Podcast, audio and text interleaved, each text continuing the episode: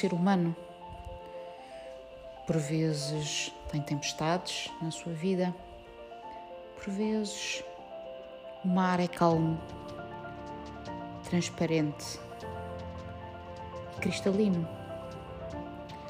Quando existe a turbulência e as ondas gigantes, deixamos de ter percepção, consciência de nós próprios, tal como no mar.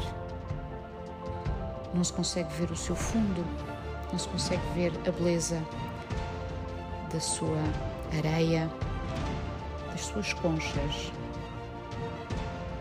e do ecossistema.